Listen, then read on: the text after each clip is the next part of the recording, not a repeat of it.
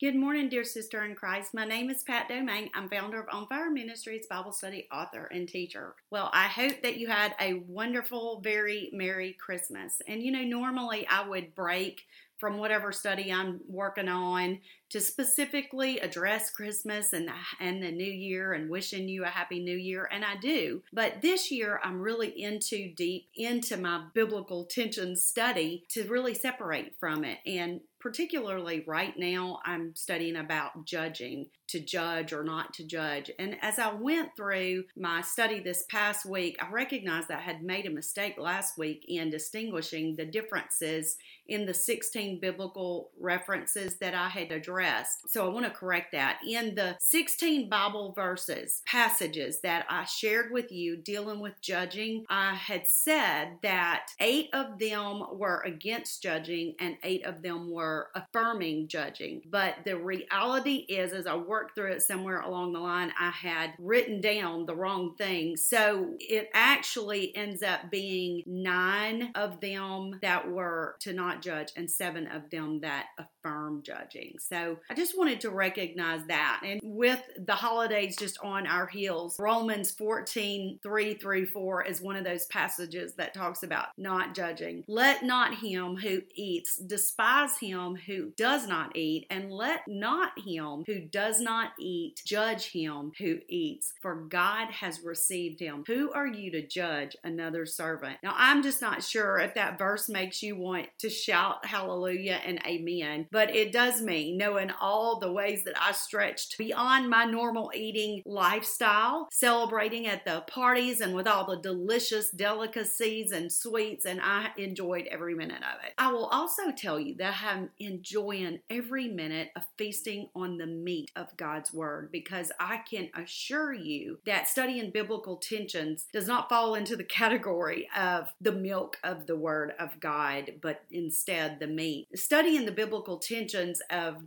judging, it's not an easy topic to study at all, but it is rich in strengthening, in teaching, and enriching us for spiritual growth. So I just once again hope that you'll just continue to join me as we look through this when today we're going to turn our attention to Paul's teaching in First Corinthians because there in First Corinthians I found that 8 of those 16 passages that we've already brought forward last week, 8 of those are found in um, 1 Corinthians in Paul's teaching. So Paul spends more time affirming judging than saying not to judge, but his teaching is riddled with tension nonetheless. Now Paul taught in 1 Corinthians 2:15 that he who is spiritual judges all things. And two chapters later in 1 Corinthians 4:5, he told his reader to judge nothing before it's time. That shifting back and forth happened all throughout 1 Corinthians. And then in my blog post and, and even the Bible study devotion podcast and the video as well, we looked at Jesus' words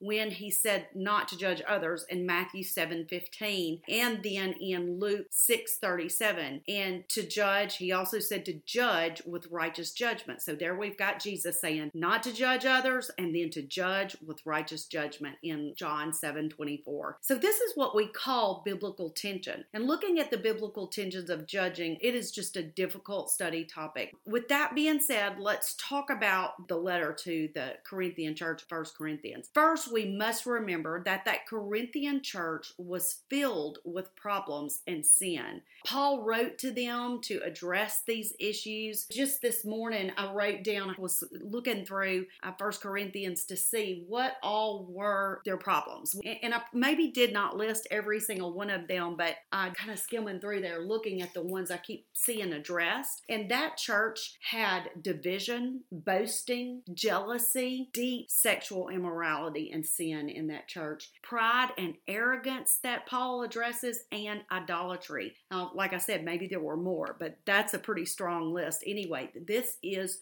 the church. This isn't people outside of the church. We have to remember that as we're looking at this topic through Paul's eyes here. This is where in 1 Corinthians 2 14 through 15 is where he very first speaks about the topic of judging. Before we go there, I want to also go a little bit further back at 1 Corinthians 2 4 through 5 and see what Paul had wrote there because we just want to look at the whole context of it. Paul wrote in 1 Corinthians 2 4 through 5, and my speech and my preaching were not with persuasive words of human wisdom, but in demonstration of the Spirit and of power, that your faith should not be in the wisdom of men, but in the power of God. So from that point in 1 Corinthians 2 4 all the way to verse 16, Paul basically built his case for the Holy Spirit as God's manifested wisdom and power who knows all things. So we have to remember that in this discussion. 1 Corinthians 2 13 through 15, a few verses later, he writes, These things we also speak not in words with man's wisdom, which man's wisdom teaches but which the Holy Spirit teaches, comparing spiritual things with spiritual. But the natural man does not receive the things of the Spirit of God, for they are foolishness to him, nor can he know them, because they are spiritually discerned. But he who is spiritual judges all things, yet he himself is rightly judged by no one. Now, Paul contrasts the natural and the spiritual man. The natural man does not have the Spirit of God, who is God's manifested wisdom and power, who knows all things. Therefore, the natural man cannot receive the spiritual things and he sees them as foolish. Now, Paul set up his case for judging and making right judgments by teaching them that the Holy Spirit is the one who rightly judges. Without the Holy Spirit or without being submitted to the Holy Spirit, no one makes right judgments. So let's look at our opening statement from Paul again in 1 Corinthians 2:15. But he who is spiritual judges all things, yet he himself rightly judges no one. So when I looked at the original Greek language, I learned that the term for all in that verse, he who is spiritual judges all things. That word all means truly, certainly, surely, indeed. And according to that Greek definition, how that term is used is it is always used and connects with the word that was before it not the word that was after it. So in my mind, I immediately, when I read it, I connected all things with things, but what the scripture actually is doing, what Paul is doing in that writing, is he's connecting that term with judging, not with things. Okay. Then the word things, on the other hand, is a word that means individually or collectively. And when it's talking about individually, it means each, every, any, all, the whole, everyone, all things, everything. And then collectively, it can mean some of all types. So what we just see is it still is that word there is all things. So it's really a good way to translate it. But we're still missing how very zeroed in he was on that term judging. So therefore, we recognize that judges all things. That might be interpreted as he who is spiritual truly, certainly, surely, and indeed judges all things. So let's take a moment to recognize the following portion of that sentence is the concession. The next part of that sentence in 1 Corinthians 2:15 is the concession. While Paul stated that a spiritual man judges all things, he also made the concession that at the same time that same person is rightly judged by no one. So one of my commentaries said that the spiritual man is free from human scrutiny. So rightly judged by no one. That's what that is. Free from human scrutiny. Now, isn't it strange that God says that we are free from human scrutiny, but human scrutiny can cause us to react so strongly that we are often offended, and so much to the degree that human scrutiny can cause us to make different decisions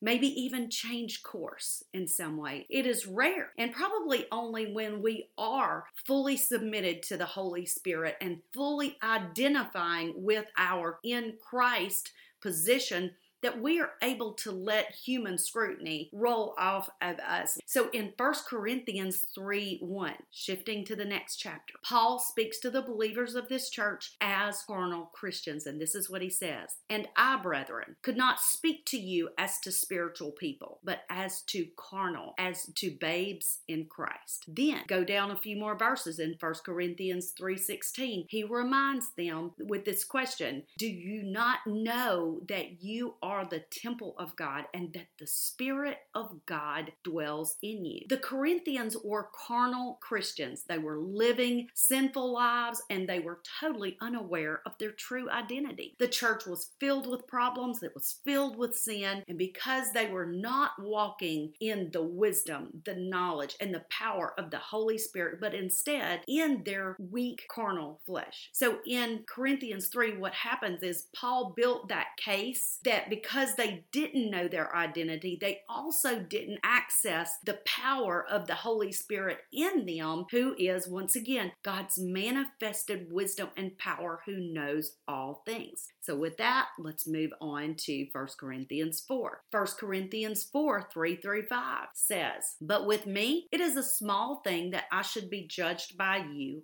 or by a human court. In fact, I do not even judge myself. Paul's saying this. I don't even judge myself, for I know nothing against myself, yet I am not justified by this, but he who judges me is the Lord. Therefore, judge nothing before the time until the Lord comes. So, Paul was still speaking about judging based on human judgments, which were no big deal to Paul. He put so little confidence in human judgments that he said, I don't even judge myself. So, this makes perfectly good sense when we we think about how unbalanced our judgments of ourselves can be, especially when we consider our judgments from our human intellect or our human perceptions. In many ways, if we judged ourselves, we might say, We're good, we're good. And on the other hand, our human tendency would be to judge ourselves too harshly. I mean, sometimes we might judge ourselves in a way of we're just a good for nothing, dirty, rotten scoundrel, you know? But either one of these human judgments of ourselves are probably at the very least off base. But God is our just judge. God is the only one who judges us rightly, which I believe is Paul's purpose in saying, therefore, judge nothing before the time. You see, right here, when he spoke of judging, he was speaking of judging in an absolute sense. Judging in an absolute sense is God's job and only God's job, and it only happens in the specified time of Christ's second coming and judgment day. So here's our conclusion from today's study. In Christ, we are called to live rightly judging all things, and our power and ability to do that comes from the Holy Spirit living in us. But we can't live submitted to the desires of our flesh and in in the power of the Holy Spirit at the same time. We must decide who will we submit to? Will it be to ourselves, to our own desires, or will it be to the Holy Spirit in us? If we choose the Holy Spirit, we can make right judgments. All right, so before I say goodbye, I want to invite you to join me on your favorite social media platform, whether it's Facebook, Instagram, Twitter, Pinterest, whatever it is. I post daily morning prayers and biblical encouragement for Christian women And also check out my website to read my weekly blog or even if you need a Bible study resource, I have some free resources there and, and some other Bible studies that you could use personally or even in a group study. So, with that, I just want to ask you also to uh, share this Bible study devotion with others that someone else can be encouraged. And until we meet again, have a blessed and beautiful day and Happy New Year.